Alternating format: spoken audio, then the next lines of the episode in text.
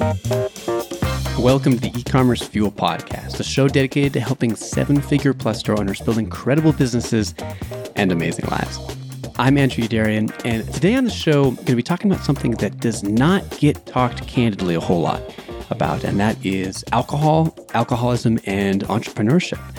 Entrepreneurship is a pretty manic journey, even in the best of times. And you think about, you know, the, the, insanity of the last last month or two, and that just compounds. And it's funny how things work out. I actually recorded this this podcast five months ago with my good friend Paul Churchill. I'll talk about him in just a minute.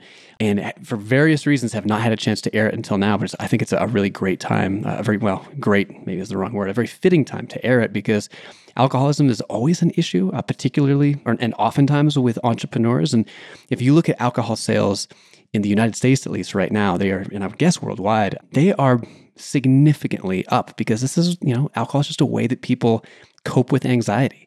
And so I want to talk about that. And and, and Paul is uh, he's a good friend of mine. We were in a mastermind group for years in Montana, uh, and he he's a recovering alcoholic. He speaks openly, candidly, very bravely about this, and he runs a community and podcast called RecoveryElevator.com. Where he helps people with their recovery from alcoholism. And so we talk about a lot of things today. We talk about his struggles, uh, his journey. We talk about if entrepreneurs are more susceptible to alcoholism. We talk about what he has seen effective in terms of people uh, combating that and recovering from that. And we also talk about it from if you know someone who is struggling with this a lot, like how do you support them? You know, how do you deal with alcohol, you know, when they're around? Do you drink? Do you not drink? Paul and I have an interesting discussion about that. That probably doesn't follow exactly quite the script you would expect. So just it's, you know, it's a big issue, it's an important issue, particularly so right now. And I thought this would be a great time to talk about this. So hope you enjoy it. Paul's a fantastic guy and has a lot to share and just commend him for for yeah, you know, dedicating a lot of his time to such an important issue. So before we jump in, though, I want to give a big thank you to our two sponsors who make the show possible. First, to the team at Klaviyo, who helps you build relationships across any distance, delivering email marketing moments your customers will appreciate, remember, and share in both the good times and the bad. Since it's all driven by real time e commerce data, you can make sure every interaction feels more personal. So you can visit klaviyo.com slash ECF, that's K L A V I Y O dot com forward slash ECF to get started and or schedule a demo. And also a big thank you to e-commerce fuel capital. May have heard of if you've been listening to the show for a while. I think we're about six weeks in now and seen a lot of really interesting companies. And so what do we do at ECF Capital? We invest in e-commerce companies under $20 million in sales to bring capital and world-class mentorship to their business or to your business. So we've got over we've got a couple, you know, over a dozen incredible investors with over 100 years of of really, you know, top tier e-commerce experience to help you not with just capital, but with, you know, really deep expertise help you grow your business. So if that sounds interesting, you want to learn more, you can do that and start a conversation at capital.ecommercefuel.com. All right, let's go ahead and jump into my discussion with my good friend Paul Churchill.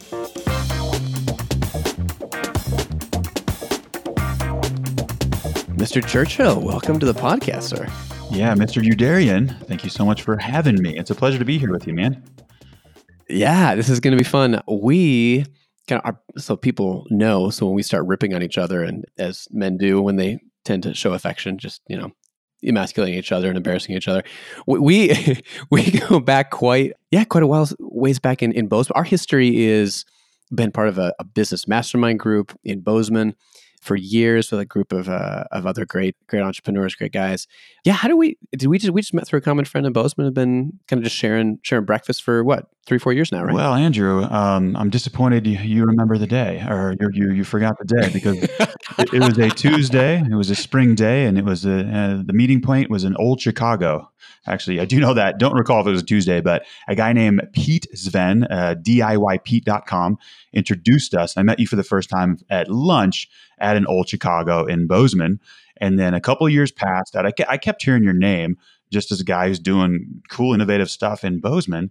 Yeah, this idea of a breakfast mastermind came across uh, my plate, pun intended, and we met uh, once a month, every Wednesday morning, like the first Wednesday of the month, at a breakfast spot. Yeah, and you set up the structure, Andrew, where someone would present like every fourth time you'd present you could talk for a couple minutes on this topic your feelings thoughts emotions your struggles with businesses and what a beautiful way to get to know each other on a friendship level, but also on the uh, on the professional level as well. And so I just want to say thank you, Andrew, for taking that concept of the business mastermind, putting more structure to it. It was a great way for me to a build the relationships, um, the foundation for me professionally and personally.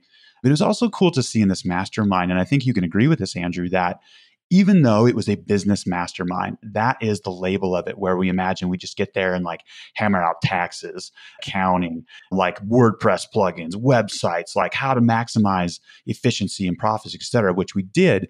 But most of the topics were geared around personal health and like personal development and, and what keeps us happy. And although the business environment that's that's fun, I enjoyed the conversations about what we do in our free time, what we're personally working on, our spirituality, perhaps, or uh, our friendships. Yeah. So I just want to say thank you, Andrew, for you made that you made Bozeman a better a better experience for me. So thank you.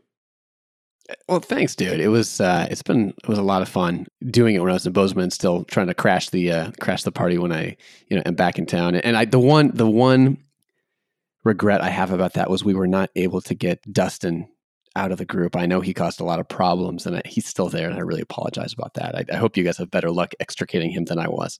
Yeah. Yeah. Just imagine meeting somewhere at 7.02 a.m. He rolls in and it's like a megaphone on level 10. I'm like, hey, dude, like, you know, just it's the morning time. Let's do the morning voice. And it's just a megaphone. So love you, Dustin. Uh, we, we love you, Dustin. Uh, I don't feel bad because he, he, he uh, again, this is how, this is how, uh, this is how guys show their friends.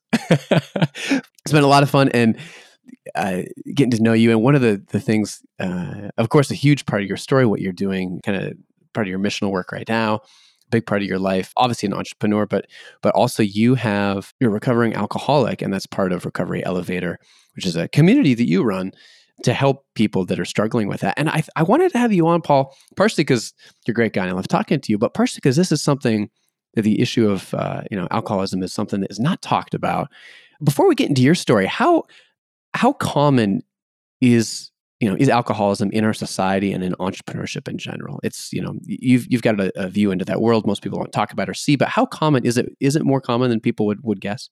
Andrew, addiction at this moment is the number one pressing epidemic that we are facing. And we currently hear about the opioid epidemic. And I don't want to downplay that for a second because that's a real crisis. However, alcohol kills more people than every other drug combined each day, every month, every year. And in fact, alcohol is the number one, it's the most dangerous drug on the planet.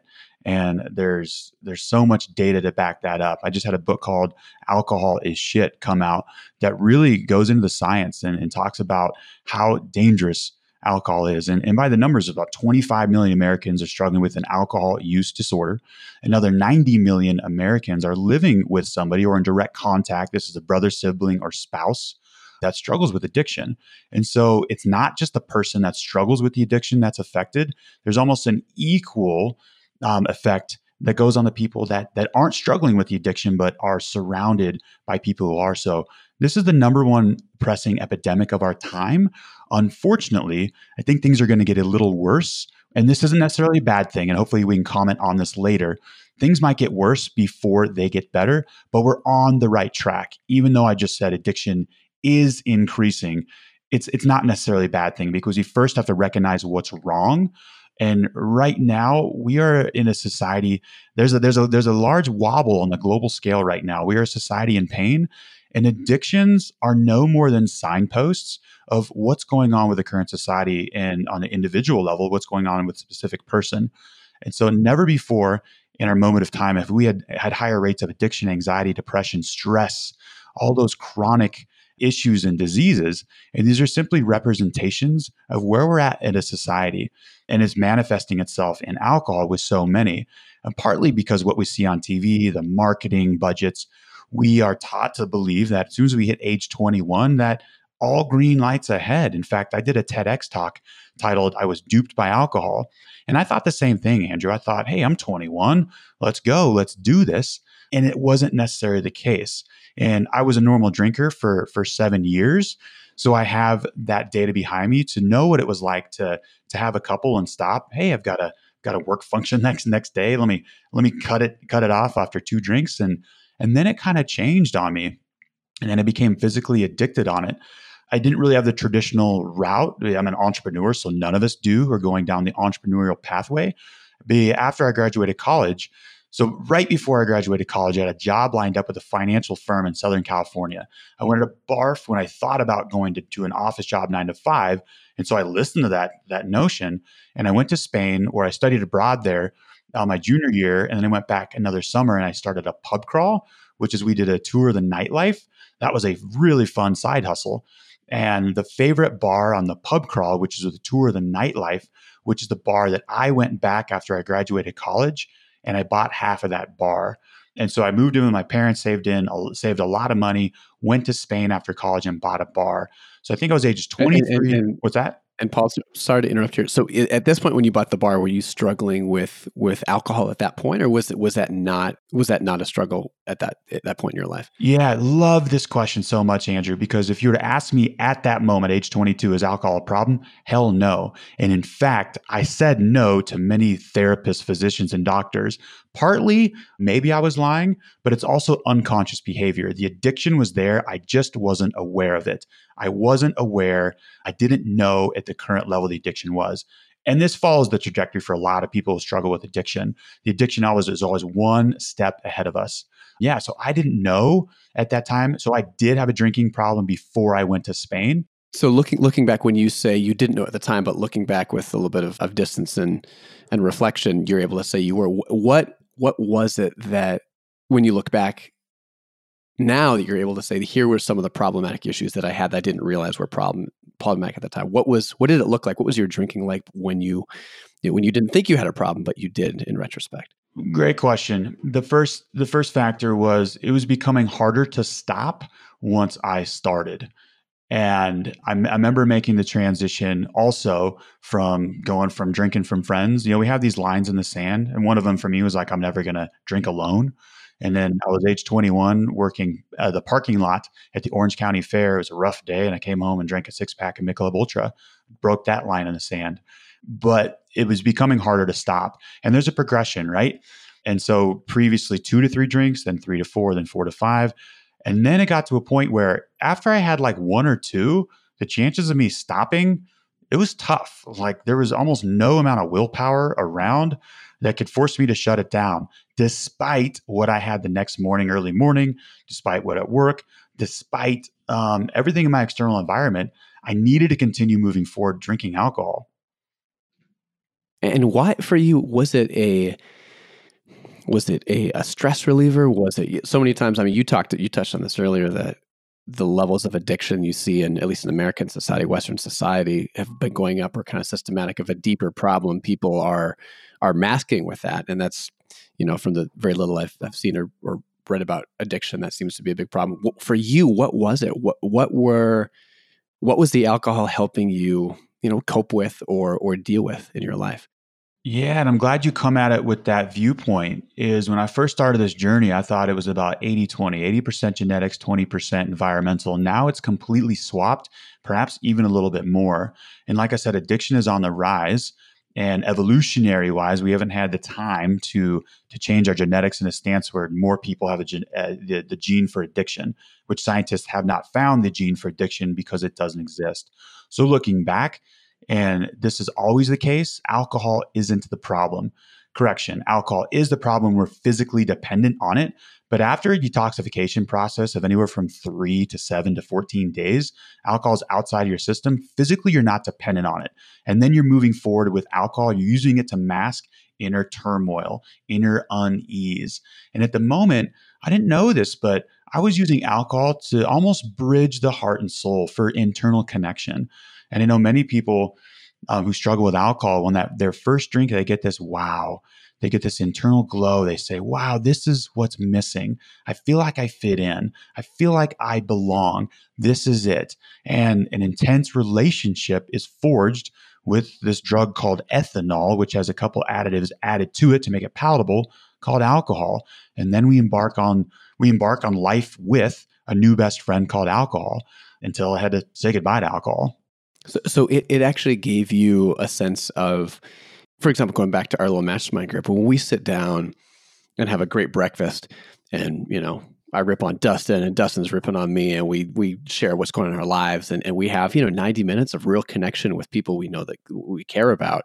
You leave that and you you get a sense of like there's something chemically that I feel like that happens in your brain or in your body where you know you're around good people who care about you in, in community and that's that's really powerful and it's important and it's healthy. Is that the kind of feeling that that alcohol was giving you that you're talking about or was it different?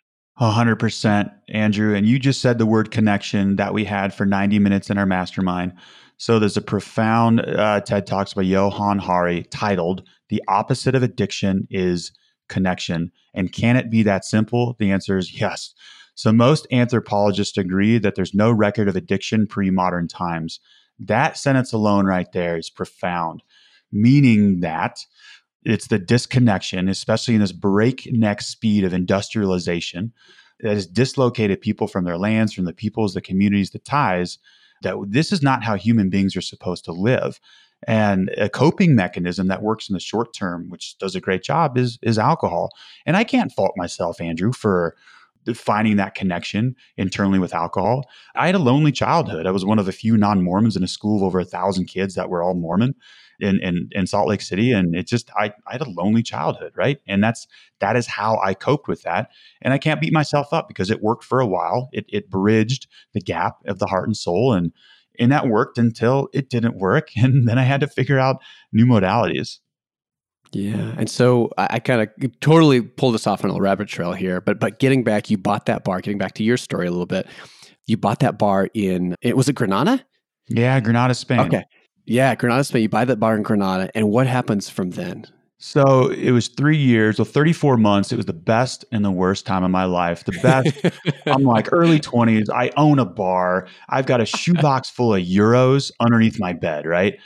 I'm, I'm renting cars and driving to Portugal, to Barcelona, to Madrid. I'm also playing on American football team, like tackle football. So I'm on this team. I'm playing like other teams across the country. Um, I'm flying to Amsterdam, to the Canary Islands, to other spots in Europe on the weekend or for a week. Like pretty fun times, right?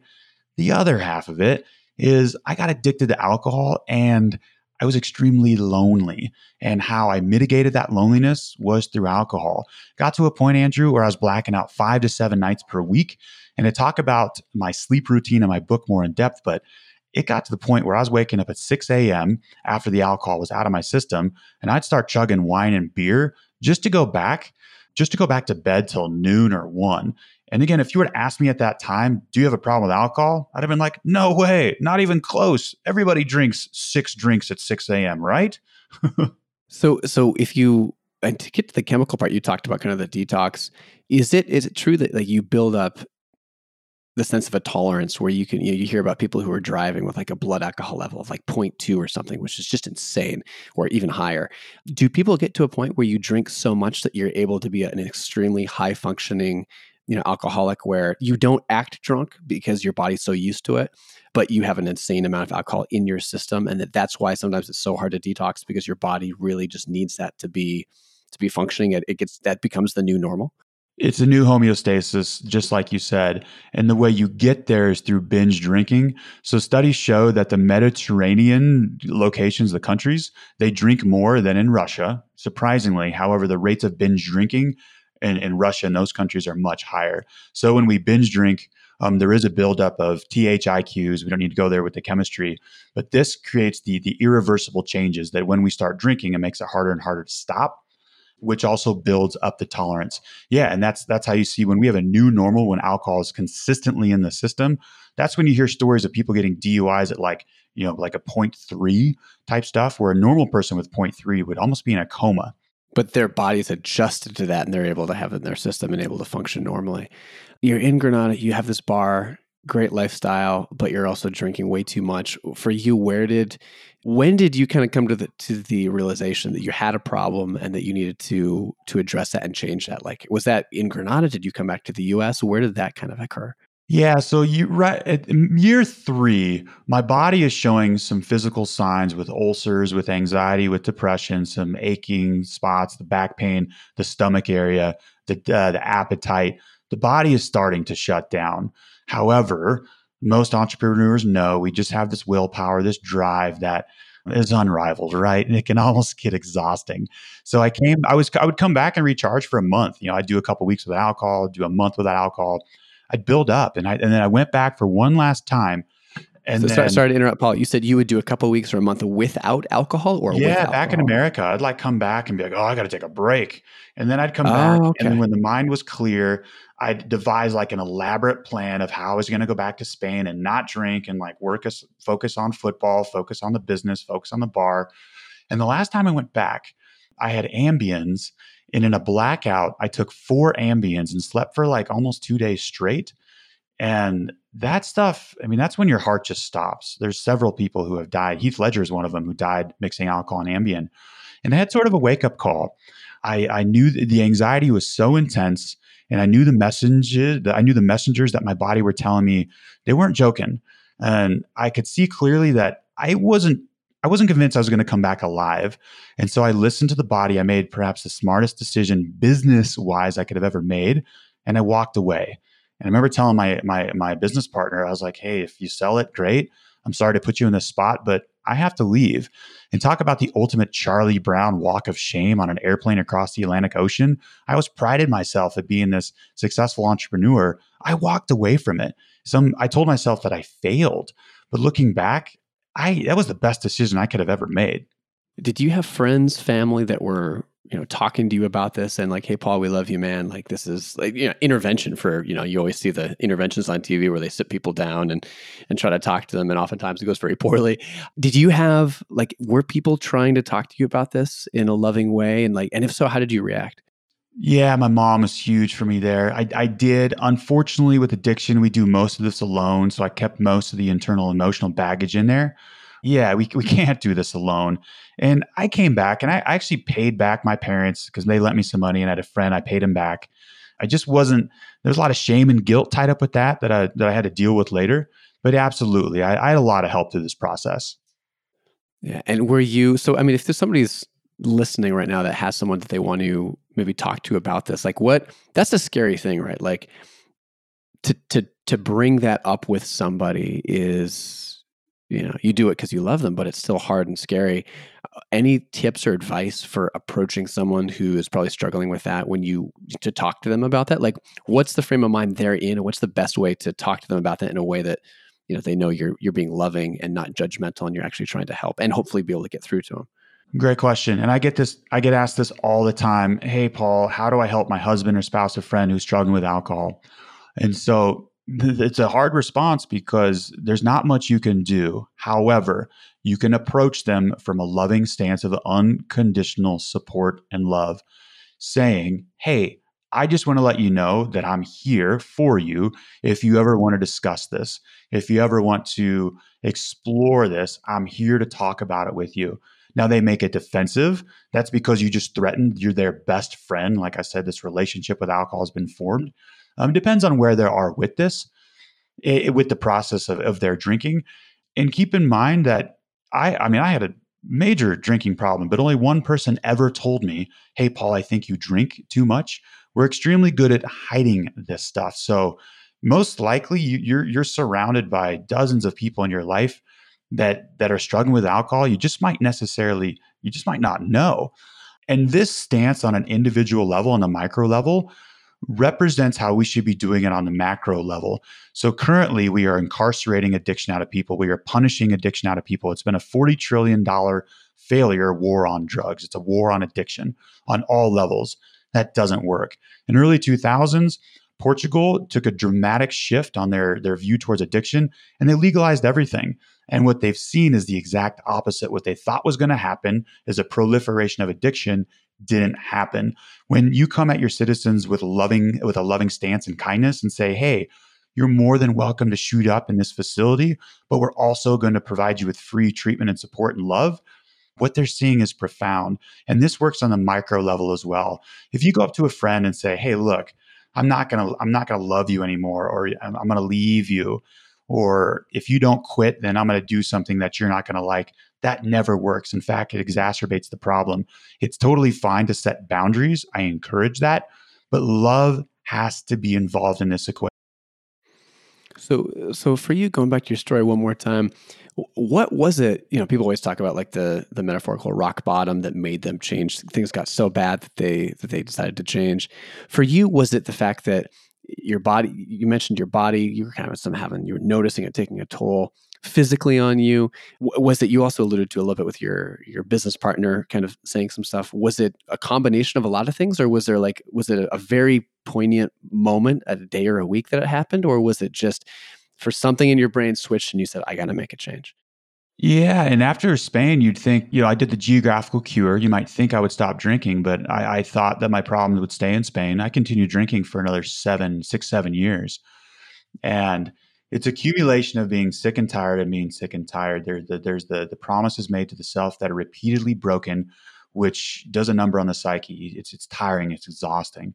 And the conundrum with addiction is you, you got to give up you got to surrender and addiction the beauty of it it'll actually it'll do that for you and yeah i used to i'm an entrepreneur i've had had several several businesses and one of them was a wedding dj business where we did like 150 weddings a summer and it was the summer of september 1st i think of 2014 and i was i was drinking i got i'd gotten a dui like three weeks before this wedding I drove drunk to the wedding. I was DJing like the processional. I could barely see the songs on my computer. I mean, it had three songs, and I was like, oh shit, like I really hope this is the song that the bride and groom have selected to walk down the aisle to. I mean, it's kind of funny, but it's not. It's also their wedding day. I was also functional and I, I nailed it. Um, but at the wedding, at cocktail hour, the gal or the guy who was walking around with the wine, I took like four glasses. I had like a full bottle of wine during cocktail hour. And I realized something, Andrew. I said, Holy shit, this gig is up. There's not a chance in hell I'm going to finish this wedding. There's not a chance in hell I have any future ahead of me. And I did something that I don't usually do. And I asked for help. I called somebody who came and picked me up from Bozeman. The universe was also on board of this plan, Andrew. And I had another DJ who finished at a fundraiser event that ended at that same time, 20 minutes away. He came over, finished the wedding for me, drove down to Bozeman, made the call to my parents to say, Hey, I'm going to rehab. For some reason, treatment rehab was like the last straw. I had reached the last straw. They didn't pick the phone up. When they called the next day, they're like, Hey, what's wrong? We had 33 missed calls from you, Paul. I'm thinking about going to treatment, but today something feels different. So at that moment of surrender, which surrender is just yielding to your next stage of evolution, your next stage in life, and mine obviously involved in not drinking. I had re- breached the gap, or I had made the connection from the conscious mind to the unconscious mind with regards to my drinking. And once that happened, imaginative collaborative healing effort takes place. And that wasn't my last drink. I drank, I think, six days later at a camping trip, but I dumped it out. I had like four or five sips of a drink, of a beer, and I knew if I finished that beer, nothing good would come. And I dumped it out and got in my car and drove home. It wasn't fun, but it's what I had to do. And, and so you've been been sober for five about five ish plus years now. Is is it a daily struggle? Like, is it every day? It's a it's something you have or a craving or something that comes into your mind, and it's something that you have to exert willpower over every day, or does it kind of come and go? This more than working with addiction, the last five years has been a beautiful dance with the mind. And we have 60 to 70,000 thoughts per day. And Andrew, most of them are wrong. So to answer the question, I do still get thoughts. The thing is, I don't buy into them, I don't believe them. And they're no longer cravings. So, sure, I got cravings the first six months, the first year. And all cravings are mislabeled unless you're actually in the detoxification window. After that, you're probably craving sugar. You're craving an old habit. You're craving an old way of life. You're craving an old neurological network of firing of the neurons in the brain that, that used to fire in a certain way. You're craving an old energetic movement inside the body in, in, in the format of emotions. And so once you can kind of detach from that stuff and recognize what the cravings really are, then you see it at face value and it doesn't have much to do with the alcohol. So is it a daily struggle in regards to alcohol? Hell no. Thank God. And let me just tell you, listeners, if you are struggling with alcohol, you're going to get to reach, you're going to reach a point where it's just not an issue. Going to parties and, and functions without alcohol is so much better. And no one gives a shit if you're drinking or not. I thought the planets were going to fall out of orbit, Andrew, when I told the first person that I don't no longer drink. Guess what? I think I'm real special, but I'm not nearly as special as I think I am. And people don't really care if Paul Churchill drinks or not. Yeah, and this is something that I mean, you've always been super open with your story with with with, everybody in, our group too, and like we were hanging out with just as friends, hanging out. I initially I was really hesitant to have you know a drink around you because I didn't want to make I didn't want to put undue you know didn't want to make it harder on you than it otherwise could have been. But you almost like I think you noticed one time I wasn't drinking, and you like went and got me a beer and brought it over. So how is that? Maybe you can talk about that a little bit too, like for people who want to be supportive of people who are are trying to remain sober. Are you unique in that regard? Is that something where um, where most people appreciate it if you abstain if they're struggling with it? How should people think about you know because drinking like better for worse it's it's a pretty big part of our society especially socially like how should people think about that when there's someone who they know has struggled with alcohol that's it's going to be either at attendance or or is like a, a good friend well, great question. And you're a nice guy. You have empathy. You have compassion for others, and that's just a trait you have. So that Phil, thank you for doing that. I remember that. And I was like, Andrew, just have a drink, man, because um, it can actually backfire. I was on a family trip in Mexico where I did the same. I walked up to the bar, got three Coronas and a Sprite, came back. I'm like, here we go. Because then we think that like, oh, like they're making this for me. We overthink everything. So the best way to do this is just to ask with unconditional support or loving support, say, hey, I'm here to support you. If you want me to empty all the alcohol in the house or remove it, let me know. I can drink around you. I I cannot drink around you. It doesn't matter. Most likely, they're going to say, just be you. That's it. We don't want you to alter your evening or your night. Maybe for a couple weeks, if it's a spouse, of course, and they're willing to do that. And keep in mind, if if they're normal drinkers or they don't have problems with alcohol, so keep in mind, if they're normal drinkers, they don't have problems with alcohol, it's not a problem for them to not drink. And that's what I had difficulty grasping for a while there. Uh, what, you know, when you, especially in let's say the first three to three to four months or whatever that that that period was when you poured out that last beer to when you, you know, committed to not not drinking and, and were able to successfully get through that period. I'm sure it's gotten, as you said, easier since then. But in that those early, you know, early times when you're making the transition, what like what's really what what helped you specifically be able to stay the course on that? Was it was it friends? Was it exercise? Was it throwing yourself into a project? Was it faith? Like what what was it that was what what went was there you know what what helped you in that period the most? Sure. Where most of us begin the uh, uneffing yourself process from alcohol, we begin to begin it alone. You know, on that night at the wedding, I realized I can't do this alone. And so for the first several months, AA is not a big part of where I'm at right now, but I fully jumped into that. Other other communities, meditation, yoga, just surrounded myself with people and I was open about it. Another thing, being an entrepreneur allowed me to put myself first. There's this hike about 30 minutes away from my house, and I did it almost daily for the first 30 days before the snow started to fall partly because there was no there's no bar up there at 10,000 feet it's snow level. There's there's there's no there's no temptations in that regard. And sometimes I didn't feel like hiking, but I would just drive up there, go like a quarter mile, and just sit. Right. And sometimes, Andrew, I'm not going to be essay. It sucked. It was terrible. Right. I'm thinking of what everybody else is doing in Bozeman, yada yada, and I'm up there just doing my best to stay away from alcohol. Life was loud. Things got turned up, but as my body reached a new homeostasis and the old self slowly started to go away, it became easier. But the number one resource is community. When you say life was loud, what do you mean by that? Yeah, yeah. I mean, just noises, traffic, people, notifications, conversations. You're you're just there. You're present. Either a, you're not hungover, but b, you're not uh, you're not drunk or you're not intoxicated. And when we are under the influence, the connection isn't happening. Like half the energy around you is just getting blocked. And so, yeah, life gets loud. And I hear this a lot for people getting sober. And, and we misinterpret things when they happen is like, oh, here's another reason to drink. Like, oh, this is all happening against me. But in reality, all this stuff is happening for you. So your external environment, including your friends, family, nature, the environment, they also want you to be the best version of you, which most likely doesn't include alcohol. So it's hard to see this, but your external environment is also going to align with your internal decision to quit drinking. It's going to put things in front of you on your plate, experiences to help you build the circuits around why you drank in the first place. And I, and I hope I'm making sense with this.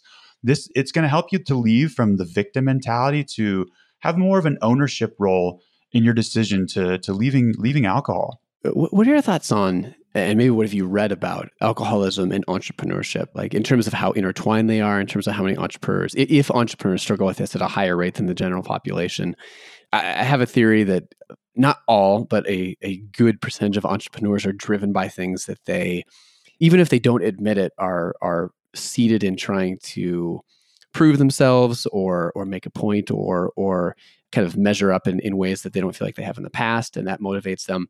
You think about how stressful entrepreneurship can be at sometimes and those those seem like you know kind of unfortunately a, a pretty ripe grounds for alcoholism to potentially take hold. So eh, have you have you studied that much or read much about that? You work with a lot of uh, recovering alcoholics and you in your working community.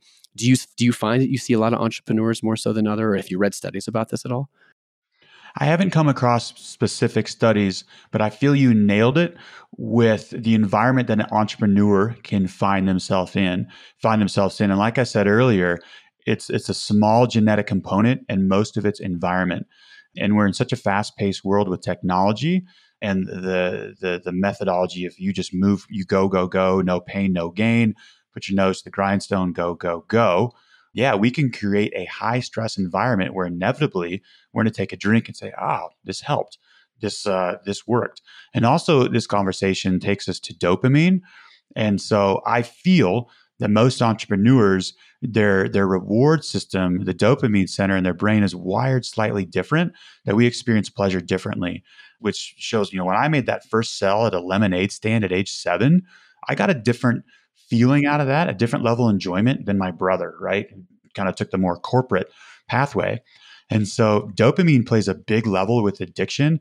And I feel we have enhanced dopamine receptors. As then entrepreneurs, we experience pleasure differently than the other population, shall we say.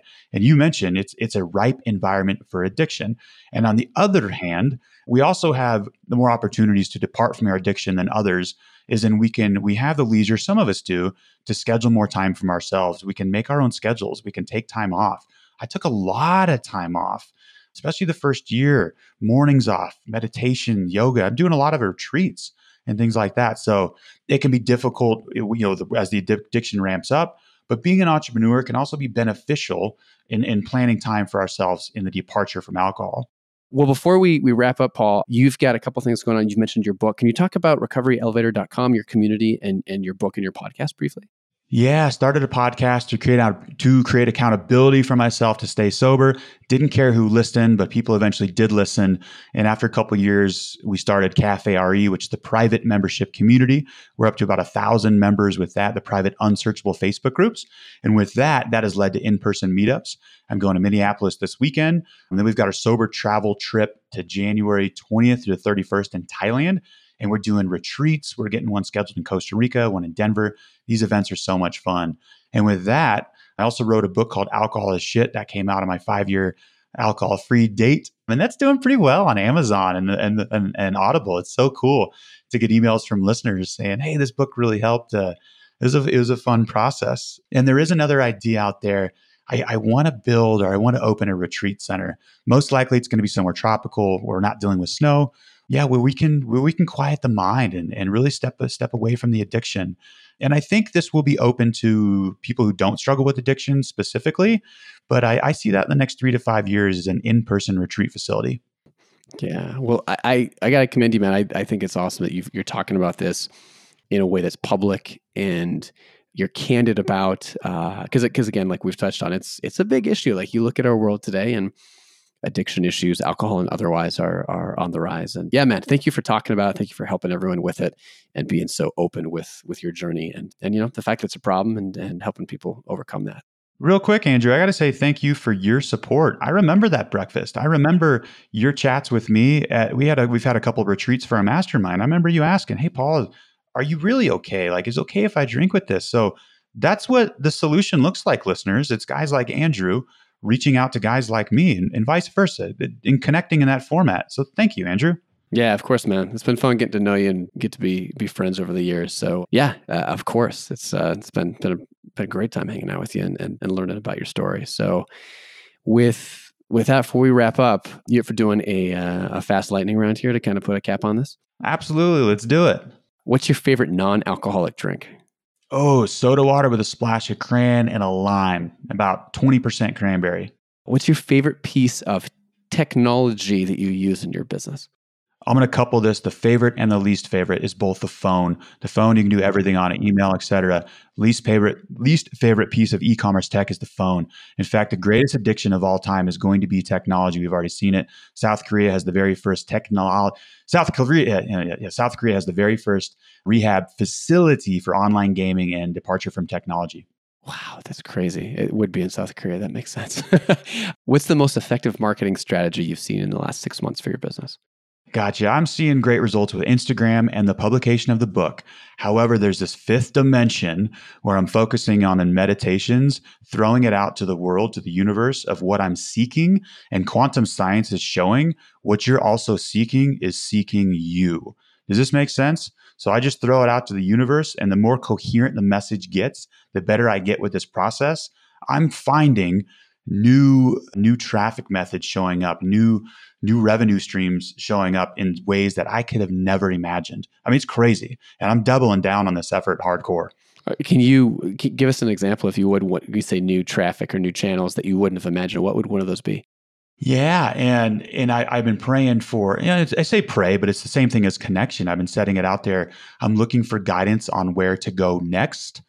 And then I'll get an email the next day for a spot in Australia. Hey, we'd like for you to come talk um, at this location. I'm like, well, wow, I've got members in Australia. I'll go there.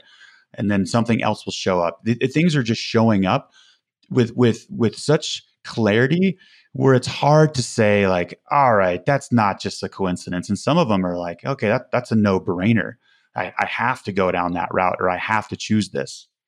What's the last thing you apologized for? You you know I, I, I do it often. We have a I have a weekly staff meeting with the podcast here, and as I de- as I dive into more meditations, I'm getting some sort of downloads, and I'll show up and be like, "Hey guys, I got it wrong. Like we're not going down this route anymore. This is what we're doing. This whole movement, uh, recovery elevator, depart departing from addiction. We don't. I don't know what I'm doing, which is fine because I'm getting direction and support, but." I'll come in on a Monday, be like, "Hey, sorry guys, we're we're going a different route. Saddle up, let's do it." What's one of your life goals that's a decade plus in the future where you don't think you'll probably be able to hit it for another ten years or so? Yeah, as creativity comes back into my life, I'm learning how to make music electronically and I want to make meditation music and do the voiceovers. And then I want to perform those I want and then I want to perform the music live for mass meditations. We're talking 500,000, 10,000 people in large arenas. Why not go 100,000 people? Let's not stop there either. Where I'm my group or my band, I'm playing the meditation music live and we're doing group mass meditations. And then finally, what's the number one quality you look for in people you voluntarily spend time with and or become friends with at uh, you know this this point in your life? Unconscious positivity and love. And so you have the surface level conversations. How you doing? Everything's great. Oh yeah, yeah, yeah. Perfect, peachy keen. But then the unconscious behavior shows out and uh, shows up, and that's how it really is. But somebody who at at the unconscious level comes at everything with a vibrational frequency of love. They do things not out of fear that something bad will happen, but out of just love that they love you. That's what I look for. And and the soul's doing a really good job of picking those people up. And Andrew, man, you're you're one of them. Thanks, buddy. If you're struggling with alcohol, if you know someone who it is, send them on over to recoveryelevator.com to get some accountability, uh, the podcast or the book. We'll link up to all of those in the show notes. Paul, this has been fun, man. Thank you again for talking about this. And I'm looking forward to our next breakfast in Bozeman. Yeah, it's been a blast. Can't can't wait to hang out with you again soon too. That's going to do it for this week. Again, a big thank you to the team at Klaviyo for making the show possible. The best place to send highly segmented messages via email and SMS to your customers to make more money. You can learn more about them and get started at klaviyo.com forward slash ECF. And also brought to you by the e-commerce fuel private community, a vetted form and review directory of a thousand plus in the trenches, experienced store owners that you can connect with to help grow your business. If you want to learn more about that and apply for membership, you can do that at ecommercefuel.com. Thanks so much for listening. Work hard and adventure often, and looking forward to seeing you again next Friday.